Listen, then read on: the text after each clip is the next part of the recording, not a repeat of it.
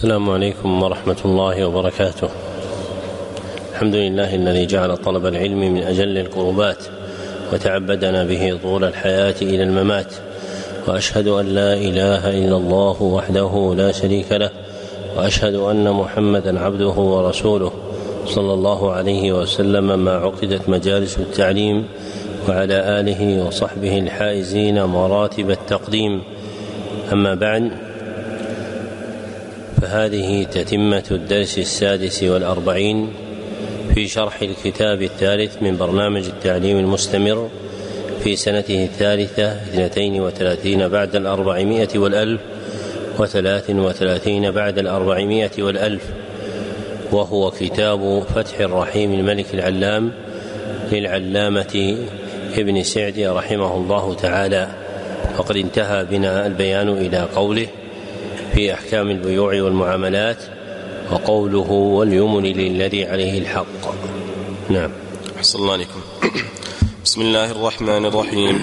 الحمد لله رب العالمين وصلى الله وسلم على نبينا محمد وعلى آله وصحبه أجمعين. أما بعد فاللهم اغفر لنا ولشيخنا وللحاضرين. قال ابن سعدي رحمه الله تعالى وقوله واليمن للذي عليه الحق لأنه يكتب الحق الذي يقر به.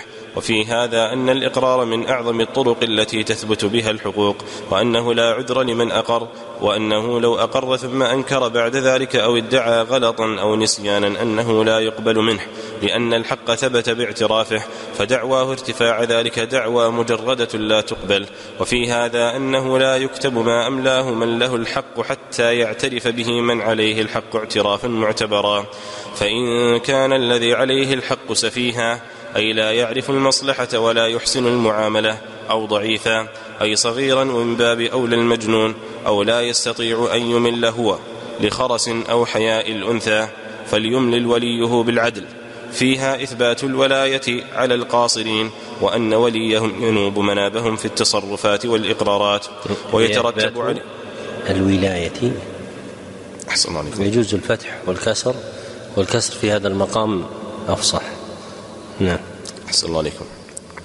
فيها إثبات الولاية على القاصرين وأن وليهم ينوب منابهم في التصرفات والإقرارات ويترتب عليه أنه لو زالت عنهم الموانع وأرادوا وزالت عن لو زالت عنهم الموانع وأرادوا إلغاء تصرفات وليهم أو اتهموه بغير بينة فليس لهم ذلك لكونه قام مقامهم. وفيه أنه لا عبرة بإقرار الصغير. أحيانا يكون هناك ما يستحق الإفادة ولا يقرأ فيبقى في النفس مختلجا.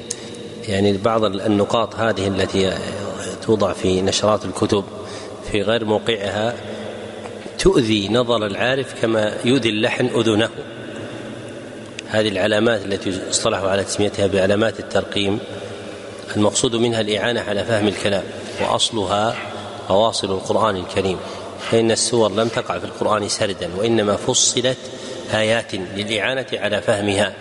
ومن هذا الجنس علامات الترقيم فأصلها القديم وفواصل القرآن. ومن المؤذي وضع النقطتين بعد أي التفسيرية فإنه لا محل لها لأن أي يقصد بها التفسير. فإذا وضعت النقطتان بعدها صار تفسيرا بعد تفسير وهذا لا معنى له هذا عي في الكلام. كما لو قال القائل أي أي لا يعرف المصلحة أو قال أي أي صغيرا لأن الأصل أن علامات الترقيم تعرب عن مقصود الكلام. إما لفظا أو معنى فهنا معناها تفسير آخر فلا يسوغ وضعها بعد أي. فإذا وضعت أي كفت في الدلالة على كون ما بعدها مفسرا لما قبلها فقوله مثلا أي لا يعرف المصلحة أي صغيرا ويضع بعد أي نقطتين هذه لا محل لها فلا بد من اجتنابها لأن المقصود منها وضعها للتفسير والتفسير دل عليه بكلمة أي. نعم. أحسن الله عليكم. وفيه أنه لا عبرة بإقرار الصغير والسفيه والمجنون ولا بتصرفاتهم لأن الله لم يجعل لهم هنا إقرارا ولا معاملة ولا إملاء بل جعل ذلك لوليهم ففيه إثبات الحجر عليهم ومنعهم من التصرفات والتبرعات والإقرارات على أموالهم وذلك عين مصلحتهم وهذا من محاسن الشريعة حيث لم يمكن القاصرين من أموالهم خوف الضرر عليهم ويدل عليه أيضا قوله تعالى ولا تؤتوا السفهاء أموالكم التي جعل الله لكم قياما وإثبات النيابة عن المرأة الخفرة فيه إثبات الوكالة وأن الوكيل إذا أقر فيما وكل فيه فإقراره مقبول وفيه دليل على أنه ينبغي معرفة حسن الإملاء وتعلم ذلك وكذلك الكتابة خصوصا تعلم كتابة الوثائق ومعرفة اصطلاح الناس فيها. وأن الوكيل إذا أقر فيما وكل فيه. أحسن الله عليكم. وأن الوكيل إذا أقر فيما وكل فيه فإقراره مقبول. وفيه دليل على أنه ينبغي معرفة حسن الإملاء وتعلم ذلك. وكذلك الكتابة خصوصا تعلم كتابة الوثائق ومعرفة اصطلاح الناس فيها. فإن ذلك نعم العون على هذا المقصود. ثم حث على كتابة الصغير والكبير فقال ولا تسأموا أن تكتبوه صغيرا أو كبيرا إلى أجله ففي هذا أن التدقيق في المعاملات والمحاسبات أولى من الإهمال. وبناء الأمور على المساهلة فالتدقيق وتحرير المعاملة لها محل وباب المعروف والإحسان له محل آخر والتمييز بين الأمرين له أهمية كبيرة بل الغالب أن الإحسان لا يكون له ذلك الموقع حتى تعلم حتى تعلم الأمور على سواء بين المتعاملين. ثم بين تعالى الحكم والمصالح العظيمة المترتبة على هذه الإرشادات القرآنية فقال ذلكم أقسط عند الله. أي أقرب لسلوك العدل وأقوم للشهادة أي أثبت لها لانبنائها على الكتابة وتأيدها وتذكرها بها. وأدنى الا ترتابوا أي يزول بذلك الشك في المعاملة ولا يستريب بعض المتعاملين ببعض فكل هذه مقاصد. فكل هذه مقاصد جليلة تدعو الضرورة والحاجة إليها.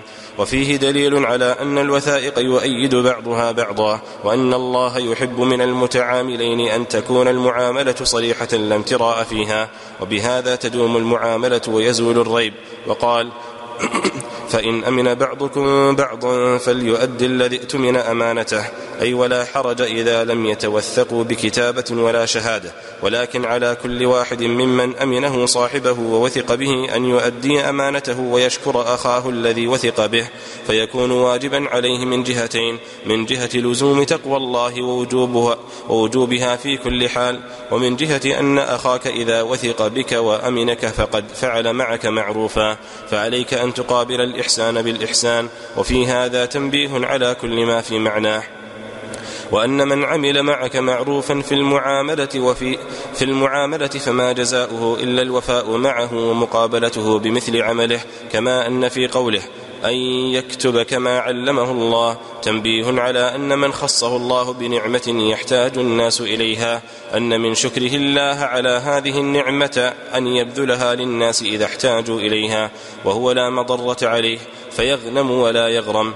ومنها مشروعية وثيقة الرهن.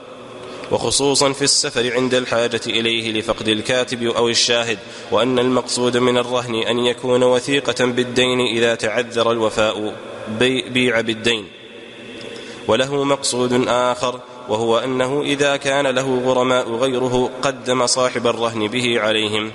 وفيه أن أكمل حالات الرهن أن يكون مقبوضا وليس في الآية دليل على أنه لا يكون رهنا إلا إذا قبض لأن الله إنما ذكر أعلى الحالات بل مفهوم قوله فرهان مقبوضة أنها قد تكون غير مقبوضة لكنها أقل توثقة من المقبوضة كما أن الشيء القليل أو الذي في الذمة أقل توثقة من الكثير أو من العين ومنها النهي عن مضارة الكاتب والشهيد أو يضاران هما للمتعاملين فعلى كل منهما سلوك الطريق الذي فيه إرفاق وسهولة ومنها أنه تعالى تعاهد من يخشى منه خيانة تخفى كالمملي للحق الذي عليه والمؤتمن الذي وثق المعامل بأمانته وذمته بالحث على لزوم التقوى وتذكيره برعاية حق أخيه لكون الحق لا بينة به.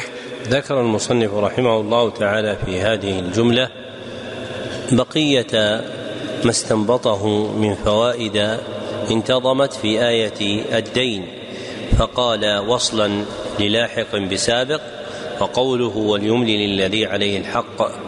لأنه يكتب الحق الذي يقر به في هذا الإقرار وفي هذا أن الإقرار من أعظم الطرق التي تثبت بها الحقوق وأنه لا عذر لمن أقر.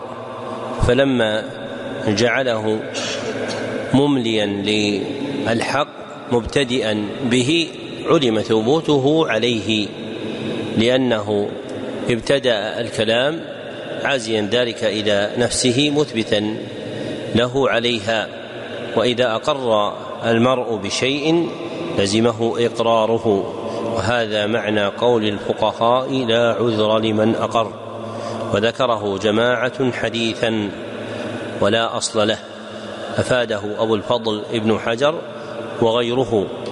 ثم قال وأنه لو أقر ثم أنكر بعد ذلك أو ادعى غلطا أو نسيانا أنه لا يقبل منه وعلله بقوله لأن الحق ثبت باعترافه فدعواه ارتفاع ذلك دعوى مجردة لا تقبل فمتى أثبت المرء على نفسه شيئا بإقراره لم يقبل اعتذاره ولو ادعى غلطا أو سهوا أو نسيانا ثم قال وفي هذا أنه لا يكتب ما أملاه من له الحق حتى يعترف به من عليه الحق اعترافا معتبرا لأنه لا عبرة بدعوى مدع على أحد أن له حقا عليه حتى يقر ذلك المدعى عليه بالحق المذكور. فمتى أقر المدعى عليه؟ جاز للمدعي أن يملي ما عليه من حق ما له من حق على ذلك. فيكون حينئذ اعتراف المدعى عليه اعترافا معتدا به محكوما به. وهذا معنى قول المصنف اعترافا معتبرا. وهذا اللفظ وهو لفظ الاعتبار بمعنى الاعتداد مولد لا يعرف في أصيل كلام العرب إنما كانوا يسمونه اعتدادا فيقال اعتراف معتد به أو اعتراف غير معتد به. ثم جرى عرف الفقهاء على هذا وانتشر في كلام الناس. ثم قال في قوله تعالى فإن كان الذي عليه الحق سفيها أي لا يعرف المصلحة ولا يحسن المعاملة فحقيقة السفه عدم معرفة الإنسان بما ينفعه أو ضعيفا أي صغيرا عن الإحاطة بما فيه مصلحته فإن الصغر ضعف ومن باب أولى المجنون لفقده العقل أو لا يستطيع أن يمل هو لخرس أو حياء الأنثى فليملل وليه بالعدل فيها إثبات الولاية على القاصرين من من قام به عذر يمنعه من استيفاء حقه وأن وليهم ينوب منابهم أن يقوم مقامهم في التصرفات والإقرارات ويترتب عليه أنه لو زالت عنهم الموانع وأرادوا إلغاء تصرفات وليهم أو اتهموه بغير بينة فليس لهم ذلك لكونه قام مقامهم. ثم قال وفيه أنه لا عبرة بإقرار الصغير والسفيه والمجنون ولا بتصرفاتهم لأن الله لم يجعل لهم ها هنا إقرارا ولا معاملة ولا إملاء بل جعل ذلك لوليهم وأقامه مقامهم ففيه إثبات الحجر عليهم أي منعهم من التصرفات وهذا معنى قوله ومنعهم من التصرفات والتبرعات والإقرارات على أموالهم وذلك عين مصلحتهم وهذا من محاسن الشريعة حيث لم يمكن القاصرين من أموالهم. خوف الضرر عليهم ويدل عليه أيضا قوله تعالى ولا تؤتوا السفهاء أموالكم التي جعل الله لكم قياما لأنهم إذا ولوا تلك الأموال وضعوه في غير موضعها ففسد تصرفهم واضروا بأنفسهم وبغيرهم ثم قال وإثبات النيابة عن المرأة الخفرة هي الحية المستترة التي لا تبرز للرجال والفقهاء يذكرون المرأة الخفرة والمرأة البرزة. الخفرة هي الحيية الخفية التي لا تظهر والبرزة هي التي من عادتها والبروز للناس في مجامعهم وأسواقهم. ففيه إثبات النيابة عن المرأة الخفرة وفيه إثبات الوكالة وأن الوكيل أقر فيما وكل فيه فإقراره مقبول لأنه يقوم مقام موكله. وفيه دليل على أنه ينبغي معرفة حسن الإملاء وتعلم ذلك وكذلك الكتابة خصوصا تعلم كتابة الوثائق ومعرفة ومعرفة اصطلاح الناس فيها فإن ذلك نعم العون على هذا المقصود لأن حفظ الحقوق لا يمكن إلا بتوثقتها بكتابة. فمن حسن إقامة هذه التوثقة معرفة حسن الإملاء.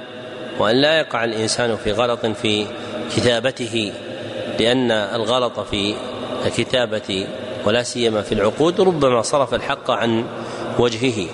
وإذا كان للناس اصطلاح خاص في كتابة وثائق معاملاتهم فإنه ينبغي على الكاتب الذي ينتصب للناس في ذلك أن يتعلم هذه الاصطلاحات الخاصة. وهذا علم معروف عند الأولين باسم كتابة الوثائق ويذكره المحدثون والفقهاء في كتبهم وممن اعتنى به من المحدثين وامتاز به عن غيره النسائي فإنه ذكره في كتابه السنن الصغرى واسمها المجتبى من السنن المسندة. وأما الفقهاء فإنهم متتابعون على ذكر ذلك وأفردت في ذلك تآليف أكثرها لفقهاء المالكية فلهم قدح معلى وحظ أوفى من غيرهم في بيان إحكام كتابة الوثائق التي تسمى اليوم بكتابة العدل فإن لها قوانين مضطردة يحكم بها لا بد من رعايتها ومن جملتها مما لا يختص بهم حسن الإملاء أي معرفة كيفية الكتابة الصحيحة. وهذا علم من العلوم النافعة اللازمة طالب العلم وهو من العلوم التي طويت بأخرة فضعف في الدراسة النظامية ونسي في المجامع الخيرية كدروس المساجد مع أن الكاتب في العلم لا بد أن يكون ذا معرفة وبصيرة بكيفية الكتابة حتى يصون العلم عن الخطأ في الكتابة كما يؤمر بصيانته عن الغلط في الكلام واللحن فيه. فيحسن بطالب العلم أن يحتبل من وقته ما يجعله لتعلم هذا العلم وفيه تآليف نثرا ونظما للأوائل ومن أحسن كتبه التي بأيدي الناس مما ينتفع به طالب العلم كتاب الإملاء للعلامة حسين والي الأزهري. ودونه قواعد الإملاء للعلامة عبد السلام هارون. فهذان الكتابان نافعان والثاني مختصر والأول مطول. فيبتدئ طالب العلم بالمختصر ثم يرتفع بعد ذلك إلى المطول وفيه فوائد عظيمة في ما يتعلق بقواعد الكتابة والخط. ثم ذكر المصنف رحمه الله تعالى أن الله حث على كتابة الدين كله صغيره وكبيره. فقال ولا تسأموا أن تكتبوه صغيرا أو كبيرا إلى أجله. ثم قال ففي هذا أن التدقيق في المعاملات والمحاسبات أولى من الإهمال وبناء الأمور على المساهلة فالتدقيق وتحرير المعاملة لها محل وباب المعروف والإحسان له محل والتمييز له والتمييز بين الأمرين له أهمية كبيرة بل الغالب أن الإحسان لا يكون له ذلك الموقع حتى تعلم الأمور على سواء بين المتعاملين. فمما يحفظ حق كل التدقيق في المعاملة وتحريرها على الوجه الأكمل وإثباتها إثباتا تاما لئلا يتطرق خلل إلى كتابتها فتفسد المعاملة به. وإذا كان مأمورا بذلك في حفظ الدين فإنه يؤمر به أعظم في حفظ الدين. فمن أراد أن يحرر شيئا يتعلق بالأمور الدينية لا بد أن يراقب الله سبحانه وتعالى في تدقيقه وتحريره لئلا يتولد منه خلل. ومن هذا الجنس التزكيات التي تكتب أو الإفتاءات التي تنشر أو البيانات التي تذاع. فإنه لا يجوز أن يكتبها الإنسان كيفما اتفق بل لا بد أن يعيد النظر فيها مرة بعد مرة وإذا كتبها كتبها بعبارة تأتي بالمقصود ثم لم يجعل فيها طريقا يتولد منه خلل وكان من مضى من الطبقة الماضية إذا حرروا شيئا بأيديهم فضاق فامتلأت الورقة فضاقت الورقة عن استيفاء كلامهم وبقي فيها بياض لم يتركوه مبيضا. بل إذا كتبوا نصف سطر وانتهى الكلام وضعوا في السطر الآخر سطرا بالمداد حتى لا يزاد فيه شيء. فلا يتولد في نفس أحد إما إساءة الظن بالكاتب أنه ربما ترك كلامه بلا مبالاة فزاد فيه غيره. فكانوا يتصونون ويحتاطون من هذا. وأما بآخره فقد صار بعض من يكتب هذه الأشياء لا يبالي بصحة الكتابة. فربما تخرج فتوى من جهة يظن بها أن تصون الفتوى عن الخلل فيما يلزم. فتجد في الفتوى غلطا في آية قرآنية مشهورة ومثل هذا لا يسامح فيه في فتوى تذاع وتشاع. ثم إذا نصح من يقوم على هذا الشأن قال كل أحد يخطئ في القرآن وهذا حق لكن من أراد أن ينشر شيئا على الناس مما يتعلق بأمر دينهم لا بد أن يصونه عن الغلط. وإذا حرره حرره على عبارة واضحة لا إجمال فيها. والعبارات المجملة لا محل لها في بيان الدين. فإن الدين لا يأتي بما يروق للناس وإنما يأتي بما يصلح به الناس. وأما تدين تدوين كتابة مجملة ذات وجهين مما يرضي طوائف متعددة هذا لا محل له في الدين. فلا بد أن ينشي المرء نفسه على تعظيم ما يكتبه في دين الله سبحانه وتعالى أنه إذا حقق منه شيئا كتابة ينبغي له أن يحرره على الوجه الكامل وأن يصونه عن الإدخال فيه. وقد سرت يد التغيير إلى بعض فتاوى العلماء في تواريخ تلك الفتاوى فغيرت بحسب ما يوافق أهواء قوم. فتولد منها غير مقصود المفتي بها. فإذا كانت الحال على ما ذكر فإنه ينبغي أن يحتاط الإنسان كثيرا في هذا. وأدركنا كثيرا من العلماء كان يأبى عن الكتابة في شيء لا بخلا بها وإنما صيانة لجنابها عن تطرق إخلال بها يضر بدين الله سبحانه وتعالى. وأعظم من ذلك أن تكون الكتابة تصنيفا أو تأليفا فإنه لا بد أن يدقق النظر فيه وأن يتمهل ولا يتعجل. وإذا كان هذا الكتاب ليس من تصنيفه وإنما هو كتاب غيره يخرجه للناس كان واجبا عليه أعظم وأعظم أن يخرجه على الوجه الأكمل لئلا ينسب إلى أحد ما لم يقله. وقد مر معنا في بعض هذه الكتب تصحيفات يكون الكلام فيها على غير مقصود مصنفها. وإذا عظم هذا الأمر في نفس المتعاطي لهذه الصناعة كرر النظر مرة بعد مرة ولم يرضى بالمرة الواحدة أو المرتين أو الثلاث ولم يجعل يده وقلمه ألعوبة في مقاصد الناس من الدهماء والغوغاء والناشرين وانما راقب الله سبحانه وتعالى في تنقيح ما يكتبه ويعتني به من كلام غيره لتبرأ ذمته. ومن لطيف ما لتبرأ ذمته ومن لطيف ما يذكر أن شيخنا أحمد عبد العزيز الزيات رحمه الله لما ألف النظم المعروف بتنقيح فتح الكريم وأراد به تنقيح كتاب فتح الكريم للعلامة المتولي المتوفى سنة ثلاثة ثلاثة عشر بعد الثلاثمائة والألف. رأى في منام أن المتولي يضربه بالعصا. وفي ذلك تنبيه له أنه قد ركب أمرا عظيما لأن كتاب فتح الكريم هو في تحرير وجوه القراءة بالقراءات العشر الكبرى فهو أمر عظيم.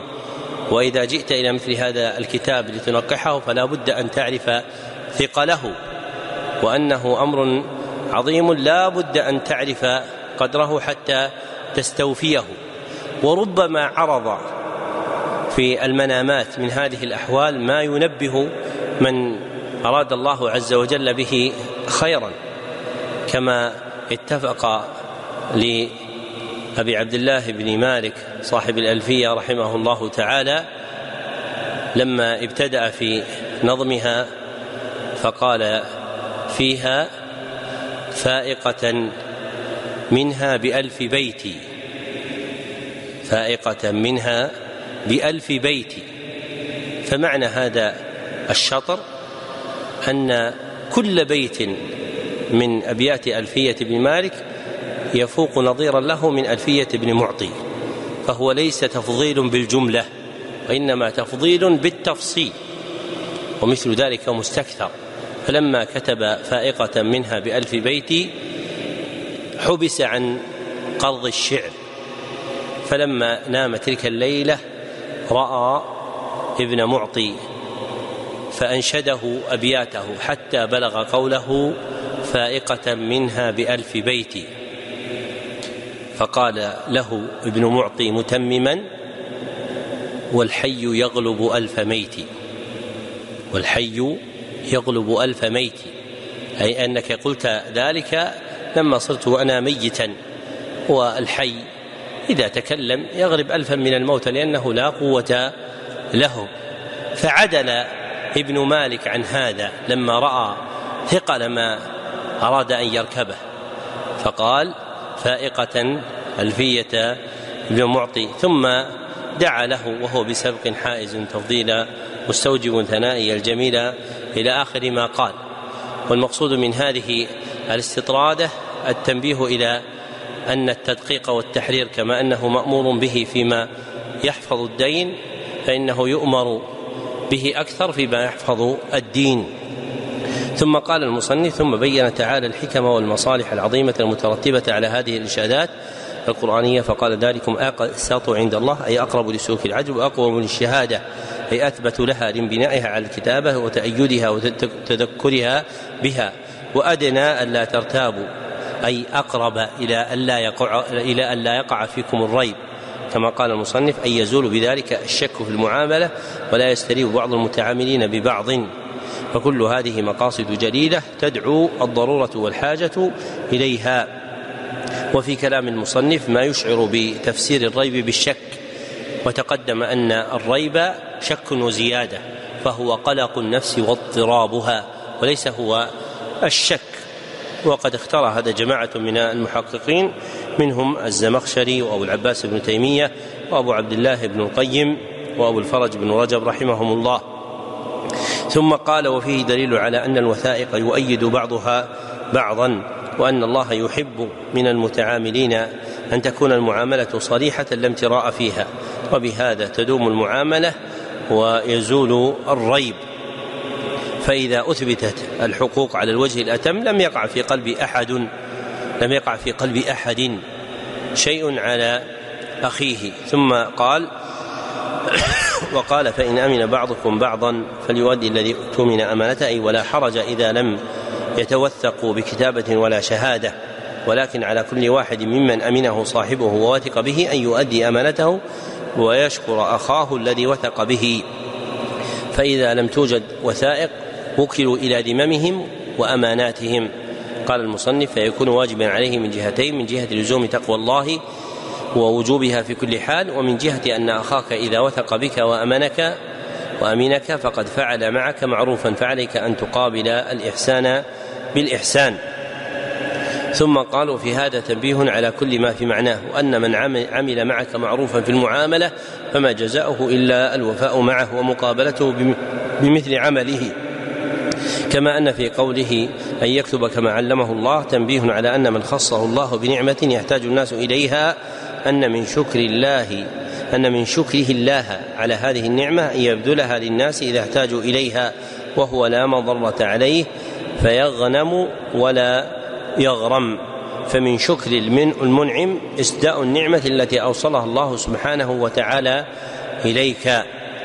ومن المعلوم أن من أركان الشكر العمل بتلك النعمة فيما يحبه الله سبحانه وتعالى ويرضاه. فمن وهبه الله عز وجل نعمة من النعم. وجب عليه من شكرها أن يبذلها للناس شاكرا الله سبحانه وتعالى عليها. ومن قواعد ذلك أن تلك النعم إذا قوبلت بما ذكر زادت لأن شكر النعمة يزيد فيها كما أن كفرها يزيلها. فإذا كان المرء موهوبا نعمة من النعم التي يفتقر إليها الناس ويحتاجون إليه فيها فبدلها إليهم ربت تلك النعمة وزادت فإن طواها عنهم وبخل بها ذهبت منه. كما قال عبد الرحمن بن حسن في جواب له إن الشك إن النعم إذا شكرت قرت وإذا كفرت فرت. أي أن الإنسان إذا شكر النعمة التي وصلت إليه قرت وثبتت وإذا كفرها فرت وتركته.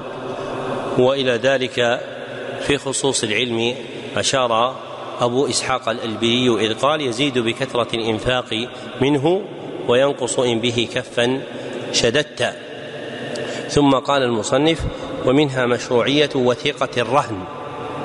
والرهن عند الفقهاء توثقة دين بعين. توثقة دين بعين. يمكن استيفاؤه منها أو من ثمنها. يمكن استيفاؤه منها أو من ثمنها. كأن يكون عليه دين بآلاف الريالات فيرهن في سداده بيتا.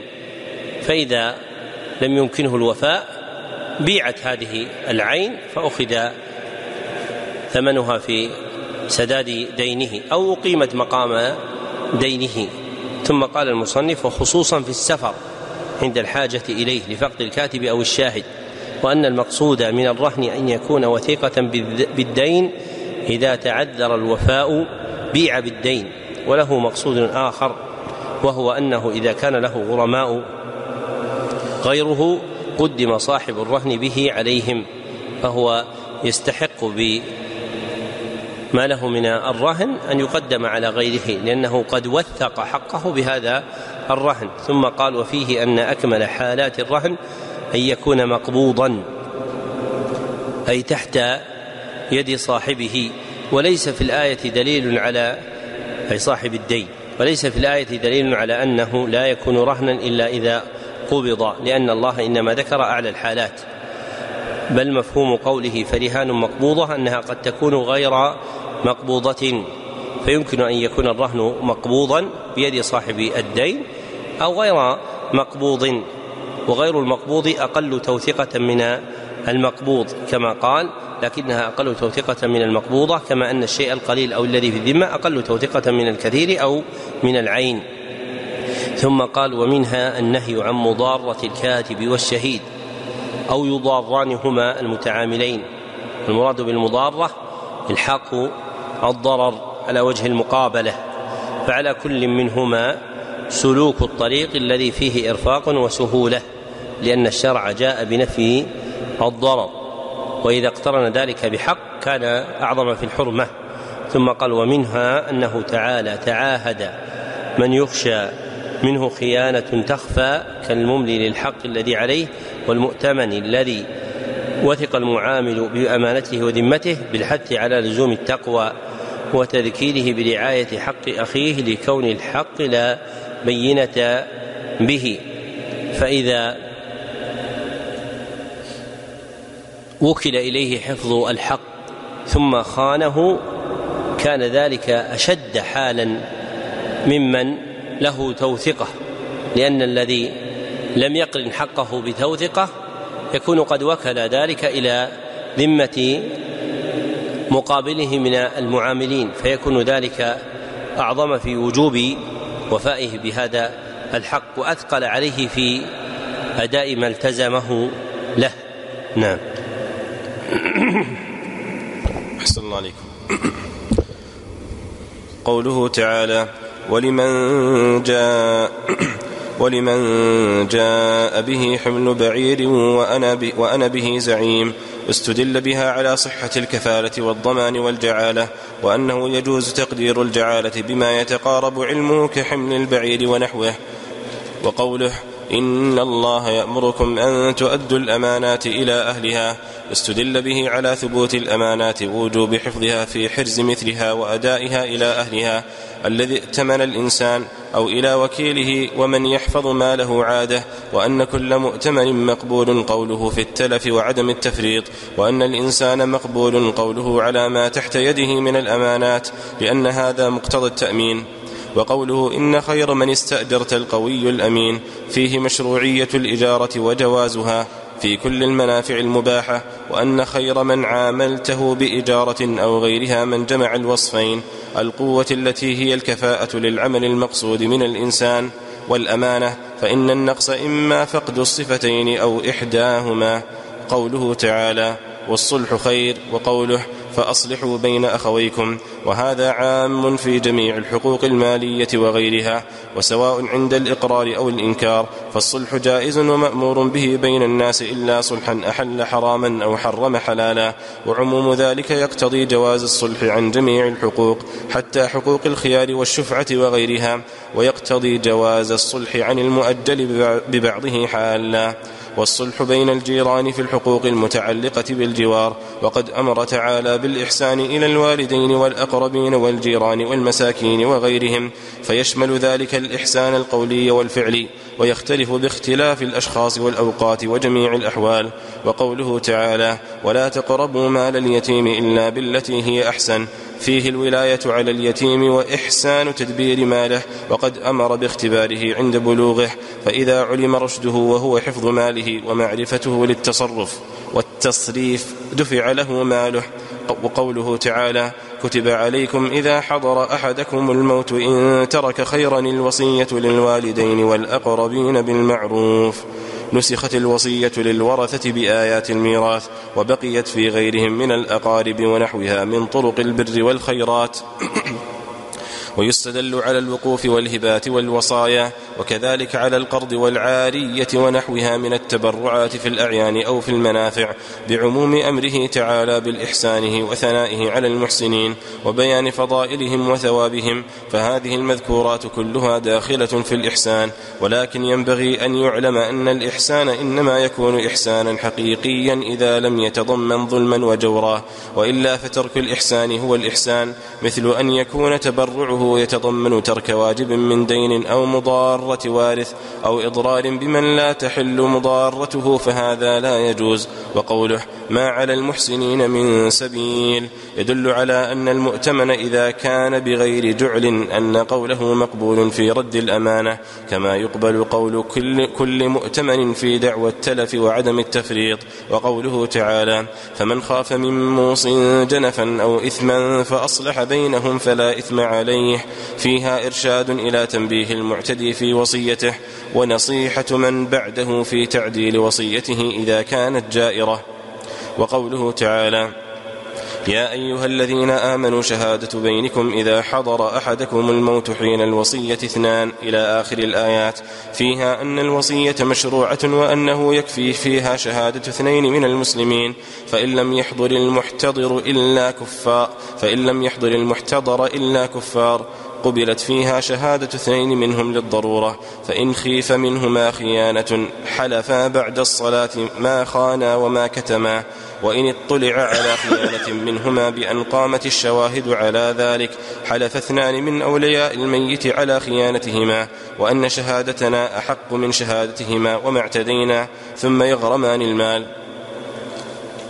لما فرغ المصنف رحمه الله تعالى من ذكر الفوائد المستنبطة من الآيات الجوامع اللواتي صدر بهن في أحكام البيوع والمعاملات ذكر جملة من الأحكام المستنبطة من آيات تفصيلية تتعلق بالبيوع والمعاملات فيذكر الآية مقرونة بما يستنبط منها. فقال رحمه الله تعالى قوله تعالى ولمن جاء به حمل بعيد وأنا به زعيم استدل بها على صحة الكفالة. والكفالة هي التزام إحضار من عليه حق مالي لصاحبه. التزام إحضار من عليه حق مالي لصاحبه. والضمان وهو عند الفقهاء التزام ما وجب على غيره التزام ما وجب على غيره مع بقائه على المضمون عنه مع بقائه على المضمون عنه. ثم قال والجعالة وهو ما يعطاه الإنسان على شيء يفعله. فهذه الآية أصل في الدلالة على هذه الأبواب الفقهية الثلاثة فهي من جوامع آيات الأحكام. ويستدل استنباطا منها أنه يجوز تقدير الجعالة بما يتقارب علمه كحمل البعير ونحوه. فإن تقدير ذلك ليس مقطوعا علما وإنما هو شيء يقارب كذا وكذا. فيسامح فيه. فلو قال أعطيك ملء هذا الإناء جاز جعله جعالة حتى ولو لم يعرف جاز جعله جعالة حتى ولو لم يعرف قدره. ثم قال وقوله إن الله يأمركم أن تؤدوا الأمانات إلى أهلها. استدل به على ثبوت الأمانات. وهو ما يدفعه الإنسان إلى غيره.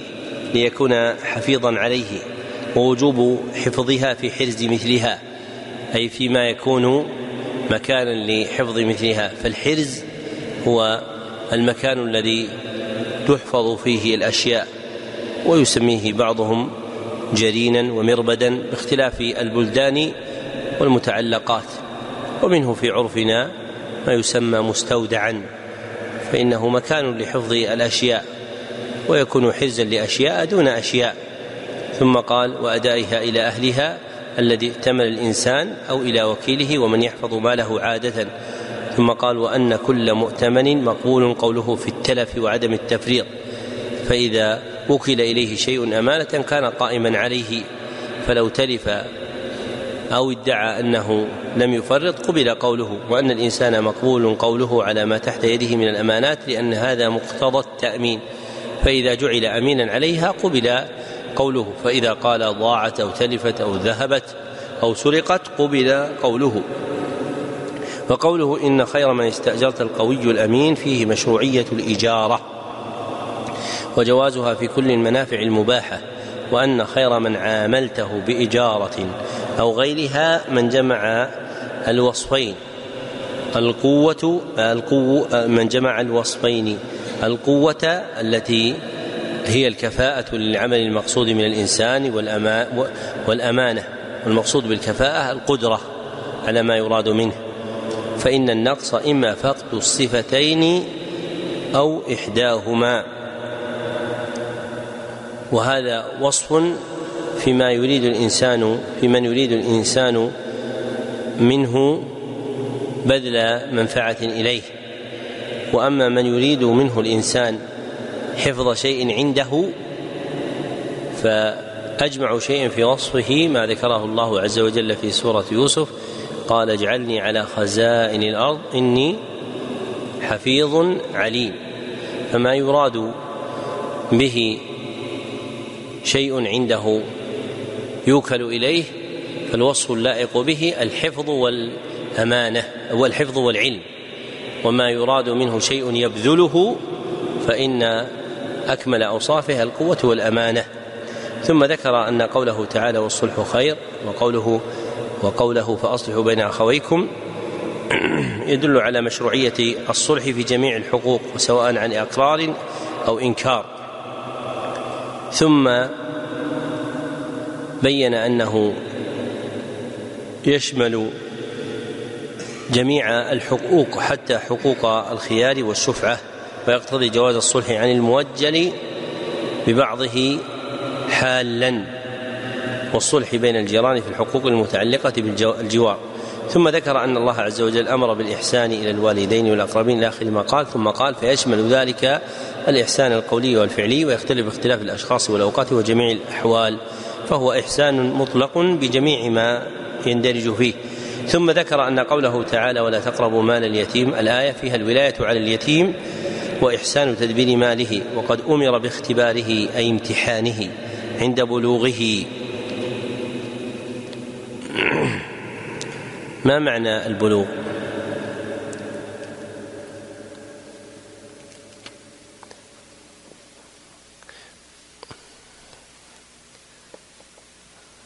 ما الجواب؟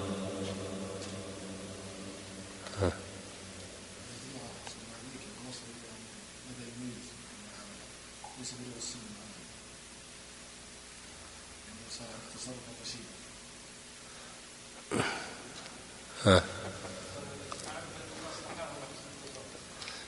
طيب. ها. عندك شيء ولا نفس الشيء؟ طيب الأخ أبو عمر قال إيش؟ قال ليس البلوغ العمري. طيب وش البلوغ العمري؟ طيب ما يبلغ إلا بخمسة عشر سنة. ولا يبلغ أقل. صارت هذه علامات ما هو البلوغ؟ صارت علامات البلوغ ما هو البلوغ؟ ها؟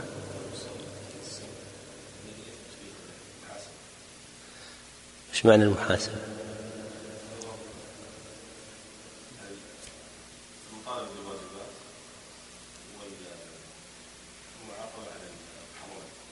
والثواب طيب أنت قلت الثواب.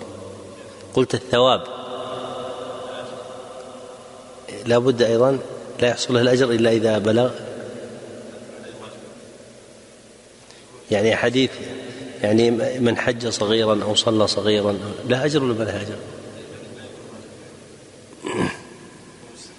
طيب يعني وش يصير يعني الثواب له مدخل في البلوغ ولا ما له مدخل في البلوغ؟ الثواب يكون له مدخل في البلوغ ولا ما له مدخل؟ لا مدخل له لأنه يقع قد يقع, يقع قبله لكن الذي له مدخل اللي ذكرته عند المطالبة المطالبة به بالواجب أما وقوع الثواب قد يقع لمن قبله فالبلوغ شرعا هو وصول العبد إلى السن التي يؤاخذ بها على ترك الواجب فعل المحرم هي وصول العبد إلى السن التي يؤاخذ بها على ترك الواجب أو فعل المحرم. ذلك الشرع دائما يذكر إيش؟ معه الحنث. إيش معنى الحنث؟ قالوا الذنب. الحنث حاء نون ثاء. الحنث يعني الذنب. مقصود أنه يبلغ كتابة الذنوب عليه لأن الإنسان تكتب له الحسنات. إذا صار مميزا له نية ولم يبلغ تكتب له الحسنات. أما السيئات لا تكتب عليه. لكن إذا بلغ بلغ هذه السن وصل إلى هذه السن صارت السيئات التي تنشأ من ترك واجب أو فعل محرم مكتوبة مكتوبة عليه. ثم قال المصنف فإذا علم رشده وهو حفظه ما له ومعرفته للتصرف والتصريف دفع له ماله. والتصرف فيما يتعلق بشأنه هو والتصريف فيما يتعلق بتدبيره مع غيره. يكون التصرف خاصا بنفسه والتصريف تفعيل فيما يجري مع غيره. ثم ذكر أن قوله تعالى كتب عليكم إذا حضر أحدكم الموت نسخت الوصية للورثة بآيات الميراث وبقيت في غيرهم من الأقارب ونحوها على من طرق البر والخيرات. والوصية هي التبرع بالمال بعد الموت. ثم قال ويستدل على الوقوف. والوقوف جمع وقف وهو تحبيس الأصل وتسبيل المنفعة كما يقول الفقهاء. تحبيس الأصل أي العين. وتسبيل المنفعة أي ما ينتج منها من الخير كغلة أو غير ذلك. والهبات والهبات جمع هبة والهبة عند الفقهاء هي التبرع من جائز التصرف في حياته لغيره بمال معلوم فإذا دفع إلى غيره في حال حياته مالا معلوما سمي هبة. قال وكذلك على القرض والعارية ونحوها والعارية تخفف وتشدد والتشديد أفصح ونحوها من التبرعات في الأعيان أو في المنافع. بعموم أمره تعالى بالإحسان وثنائه على المحسنين وبيان فضائلهم وثوابهم. فهذه المذكورات كلها داخلة في الإحسان. فإذا أمر بالإحسان اندرجت هذه الأشياء فيها. ثم نبه إلى أن الإحسان الحقيقي هو ما لا يتضمن الظلم والجور. فإن تضمن ذلك كان الإحسان في ترك ما أراده. قال مثل أن يكون تبرعه يتضمن ترك واجب من دين. كأن يكون إنسان كان يكون إنسان عليه دين وله مال ثم تبرع بهذا المال فإنه لم يحسن بهذا التبرع وكان الواجب عليه أن يسدد الدين الذي عليه قال أو مضارة وارث أي طلب الضرر به أو إضرار بمن لا تحل مضارته فهذا لا يجوز. ثم قال وقوله ما على المحسنين من سبيل يدل على أن المؤتمن إذا كان بغير جعل أي عطية تعطى له مقابل ما يفعله أن قوله مقبول في رد الأمانة كما يقبل قول كل مؤتمن في دعوى التلف وعدم التفريط لأنه مبتدئ ببذل ذلك ببذل ذلك إحسانا فلا يطالب بما يخالف قصده. ثم قال وقوله تعالى فمن خاف من موص جنفا الآية فيها إرشاد إلى تنبيه المعتدي في وصيته أي المتجاوز بها حد الشرع. فالاعتداء هو مجاوزة حد الشرع ونصيحة من بعده في تعديل وصيته إذا كانت جائرة أي ظالمة. فالجور وهو الظلم محرم وأشد ما يكون إذا كان في الوصايا. ثم بين أن قوله تعالى يا أيها الذين آمنوا شهادة بينكم إلى آخر الآيات فيها أن الوصية مشروعة وأنه يكفي فيها شهادة اثنين من المسلمين. فإن لم يحضر المحتضر إلا كفار أي من غير المسلمين قبلت فيها شهادة اثنين منهم للضرورة. فإن الأصل أن الشاهد يشترط فيه الإسلام. فإن عرضت هذه الحال وهي نزول الموت بأحد من المسلمين يريد أن يوصي فلم يحضره إلا قوم كفار فأشهد منهم اثنين قبلت شهادتهما للضرورة أي للاضطرار إليها في حفظ الحقوق. فإن خيف منهما خيانة حلفا بعد الصلاة ما خانا وما كتبا فيحبسان بعد الصلاة ثم يحلفان على تلك الشهادة والصلاة التي أمر بتحليفهم بعدها هي صلاة العصر في قول أكثر السلف.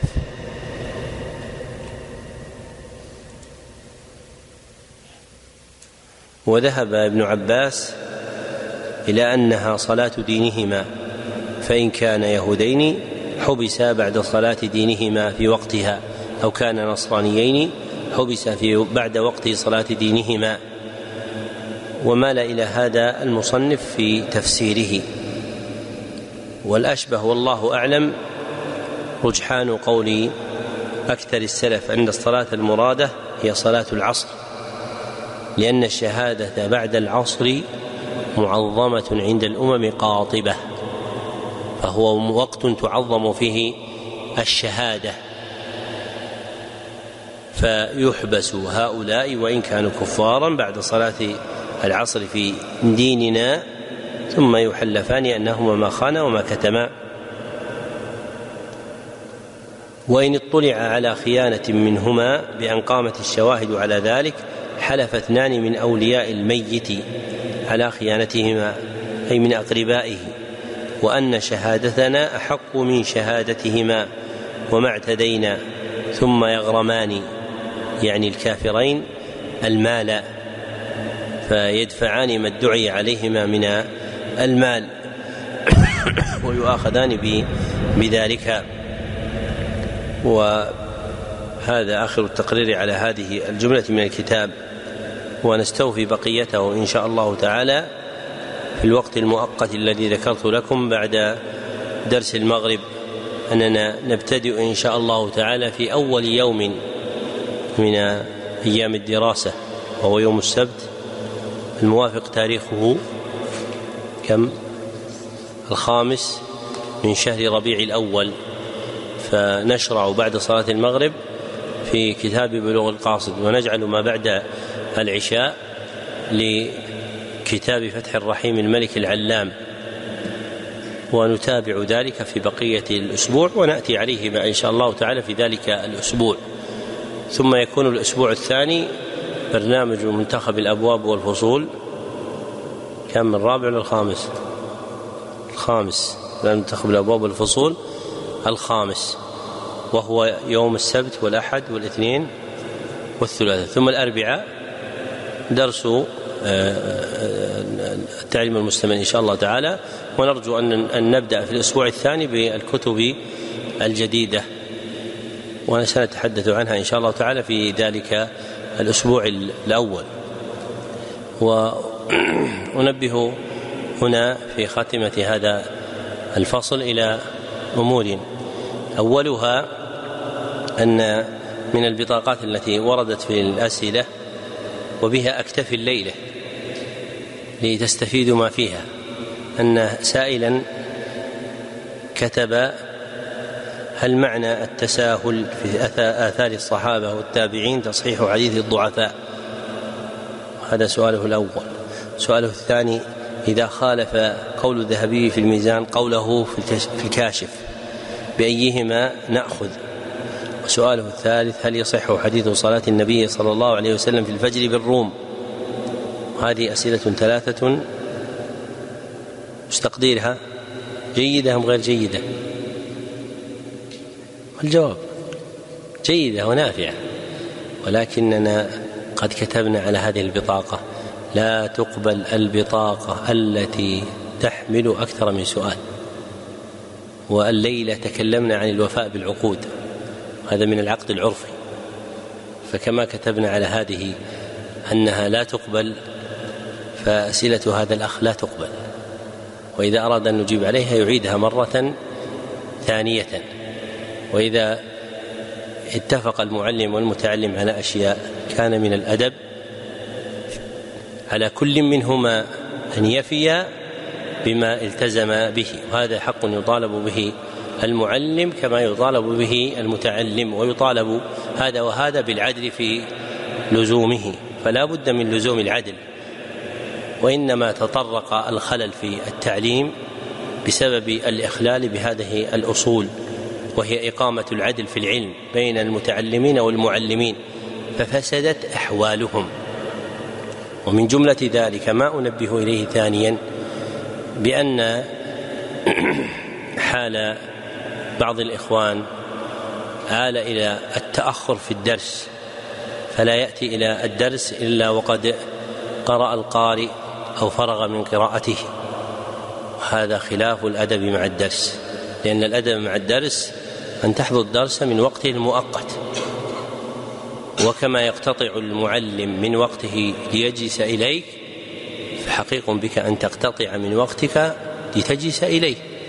ولا تكمل منفعتك بهذا العلم حتى تحفظ هذه الأمور ولا تتساهل بها. أما الذي يتساهل بها فإن له نصيبا من قوله صلى الله عليه وسلم ولا يزال أقوام يتأخرون عن الصلاة. الحديث. ولا أريد أن أذكر بقيته لأنني أريد أن أنبه إلى المعنى المستكن فيه وهو أن التأخر والتباطؤ عن الطاعات يجر الإنسان إلى إضاعتها وربما الوقوع في مخالفتها حتى تؤول به إلى عواقب وخيمة. فلا بد أن يلتزم الإنسان بمواقيت دروسه. وأما أن يبتدئ الدرس بخمسة عشر ثم يتتابع الإخوان واحدا بعد واحد في الحضور فهذا أمر غير مقبول شرعا. وليس المراد بذلك حفظ حق للمعلم وإنما المراد حفظ حق للعلم. كما أن المعلم يحرص على أن يحفظ حق العلم في نفسه فإنه يجب عليه أن يحرص على حفظ حق المعلم فيما يتعاطاه المتعلمون. ويتبع هذا الأمر الثالث وهو أن من الإخوان من يحضر الدرس فيكون في المسجد ثم لا يجلس في حلقة الدرس إلا بعد معلمه. وهذا خلاف الأدب. فكما أن العبد يؤمر بأن يحضر إلى الصلاة قبل إمامه فإنه يؤمر المتعلم بأن يحضر قبل معلمه وأن يكون في حلقة الدرس قبل جلوس شيخه. وأما أن يجلس شيخه على كرسي التعليم وهو لا زال واقفا أو لا زال يدب بتثاقل إلى حلقة الدرس فهذا خلاف الأدب. إذا كان الإنسان يريد وقتا للحديث مع غيره فإنه يغتنم بعد الصلاة في مراجعة غيره فيما يريد من أمر وإلا أخره بعد الفراغ من الدرس أما أن يتثاقل ويتباطأ عن الدرس حتى يجلس معلمه ثم يجلس بعده فهذا خلاف الأدب كمن يفتح له صاحب الدار باب بيته ثم يدخل قبل صاحب الدار فهذا كالذي يفعل ذلك حذو القذة بالقذة وإذا لم تحفظ هذه المعاني لم تنتفعوا من العلم ولم يتخرج علماء. وهذا من أسباب ضعف العلم في الأمة الإسلامية أن العلم في أهلها قل بأسباب منها عدم إقامة العلم على ما يحبه الله ويرضاه. بل صار العلم مقاما على رسوم وأحوال تعارف عليها الناس وقد يكون فيها ما يخالف الشريعة. وألف الناس ذلك وصار عادة لهم حتى نسوا معالم العلم في الشرع وما كان عليه الأوائل وصار عند قوم منهم ذلك بمنزلة الأغلال والقيود وهذا دليل ثقل الخير على نفوسهم حتى صار ما يقام به الخير في نظرهم غلا وقيدا. وليس من عقل الرشيد أن يطلب تعبيد الخلق لأحد. وليس هذا من الدين فضلا عن العقل.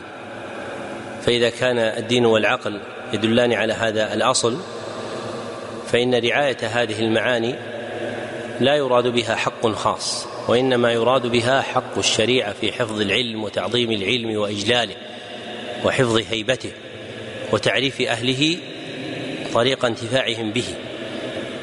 فإن أهمل هذا فيهم كان غشا عند العارف به فالذي يصالح الناس على أحوال تواطؤوا عليها تخالف طريق العلم فهذا مقصر في نصحهم وفعلته نكراء كما يستنكر المحرم من الفعل فالذي لا يؤاخذ المتعلمين بالنصيحة فيما فيه منفعتهم هو غاش لهم. والذي ينبههم إلى مثل هذه المعاني هو ناصح لهم وإن كرهت بعض النفوس ذلك. لكن القيام بالنصيحة هو الواجب على من وعى شيئا. وكما أنه واجب على المعلم فهو واجب على المتعلم. إذا رأى من معلمه غلطا أو ما يقتضي التنبيه نبهه إلى ذلك بلطف وعقل. حتى تحصل منفعة التعليم للمعلم والمتعلم. وإقامة هذا هو إقامة للعدل الذي أمر الله سبحانه وتعالى به. وبذلك يحفظ العلم ويتخرج العلماء. وأما جعل العلم مرتعا خصبا للخروج عن طريقة أهل العلم بالتفلت عنها يمنة ويسرة والاغترار بالرسوم. فالمعلم يقنع بأن يكون معلما بالجلوس على الكرسي والطالب يقنع بأن يكون طالبا بأن معه الكتاب فهذا غرور في العلم. وحقيقة أن يكون المعلم معلما أن يعرف وظيفته شرعا وعرفا. وحقيقة أن يكون المتعلم متعلما أن يعرف وظيفته شرعا, شرعا وعرفا. فإذا أحاط كل منهما بتفاصيل ذلك وقام بالوفاء به كان قائمين بهذه الوظيفة على الحقيقة. وأما غير ذلك فإنهم فإنهما قائمان بها على الصورة لا على الحقيقة. وإلى هؤلاء أشار ابن الجوزي في قوله في فصل له في صيد الخاطر رأيت أكثر الناس واقفين مع صورة العلم لا مع حقيقته. انتهى كلامه. وصدق أبو الفرج. وإذا كان هذا في زمانه فكيف في زماننا؟ وقد كنا نرى أحوالا ينهى عنها المشيخاء من أهل العلم صارت عند الناس من رسوم العلم التي يظنون بها إقامة العلم ويضيعون أصولا عظيمة فكان من مضى من المشيخاء لا يرضون ببعض ما يفعله الطلبة من فتح الأبواب لهم أو أخذ لباسهم المعروف بالبشت أو نحو ذلك. ثم صار من صوره عند الناس جعل هذا من حقيقة العلاقة بين المعلم والمتعلم. حتى إذا مشى المتعلم مع معلمه فلم يفتح له الباب رأوه تقصيرا. أو اصطحبه فلم يحمل معه مشته رأوه جفاء. وكلاهما جاهل بحقيقة العلم. فصارت هذه الرسوم غالبة على الناس. ونسوا أصول العلم الصحيحة التي يحيا بها العلم وينعش. فضعف العلم فيهم فلا حفظ ولا فهم. وكما أن الله سبحانه وتعالى أصطفى الأنبياء لصفاء قلوبهم وكمال أحوالهم فإن اصطفاء العلم لا يكون إلا باستقامة الأحوال وصلاح القلوب. كما قال مطرف بن العلاء بن الشخير من صفى صفي له. ومن خلط خلط عليه. رواه أبو نعيم الأصفهاني في كتاب الحلية. وقال أبو الفرج بن الجوزي في فصل له في صيد الخاطر تصفية الأحوال على قدر تصفية الأعمال. انتهى كلامه. فمن صف أخذه للعلم متعلما وتعليمه له معلما بورك له في علمه وانتفع الناس به. ومن عدل عن ذلك لم تظهر زهرة العلم ولا بركته عليه ولا على المتعلمين. فلا بد من الفقه أيها الإخوان في هذه المسائل والاعتناء بها ودوام تكرارها ومراجعة الإنسان حاله في ذلك فإن العلم عبادة. ولا بد أن تنظر في نفسك في إقامة هذه العبادة هل أنت آت بها على الوجه الأتم أم مقصر فيها؟ ودوام المحاسبة يوقف الإنسان على جادة سوية ومهيع واضح في أخذ العلم. وإن شاب الكلام تعنيف فإن من جوهر كلام أبي العباس بن تيمية الحفيد قوله رحمه الله تعالى المؤمن للمؤمن كاليدين تغسل إحداهما الأخرى وقد لا ينقع وقد لا ينقع وقد لا ينقشع الوسخ إلا بشيء قد لا ينقلع الوسخ إلا بشيء من التخشين. انتهى كلامه وأرجو أن لا يكون متضمنا لشيء من التخشين لكن إن وجد شيء فتلك معذرته. لا بد أن تعتنوا بتعظيم العلم وإجلاله والحرص على ناموسه وقانونه حتى تكونوا من أهله على الحقيقة. والعاقل لا يرضى أن يكون منسوبا إلى شيء على الزور. فإذا قيل في إنسان إنه غني وهو يعرف نفسه أنه فقير لم تقنع نفسه بذلك إذا كان عاقلا. وإذا كنت ترضى أن تكون طالبا للعلم وأنت في الحقيقة لا تحافظ عليه فإن كنت عاقلا لا ينبغي لك أن ترضى بهذه الأحوال.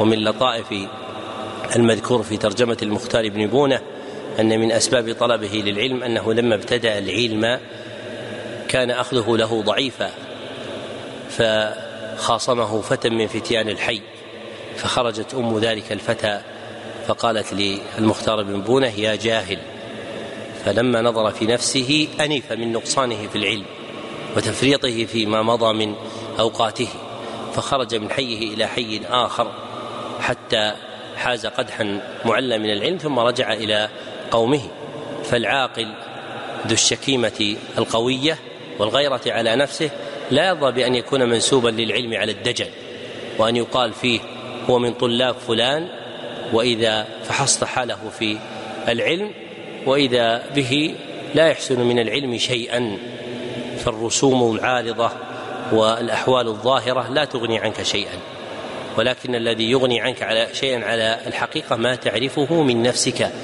وما ينطوي عليه ضميرك وما يستكن بين جوانحك فأنت به أعلم وعليه أوقف.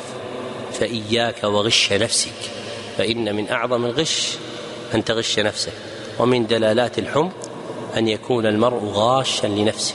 وإني أربأ بكم خاصة وبطلاب العلم عامة أن يكون فيهم أحد يغش نفسه لأنه علامة على حمقه.